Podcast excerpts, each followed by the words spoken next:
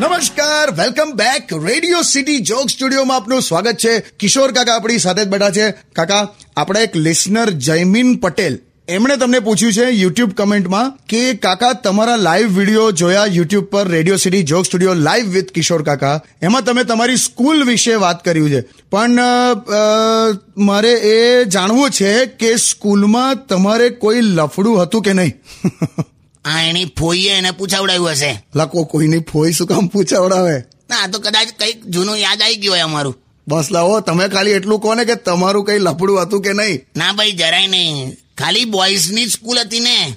Only છોકરાઓ. છોકરીઓ માટે તો અમારી આંખો તરસી જતી હતી. લા તું સ્કૂલની બહાર કોઈ લેડીઝ સાયકલ પણ મૂકી જાય ને તોય વળગી પડતા હતા અમે.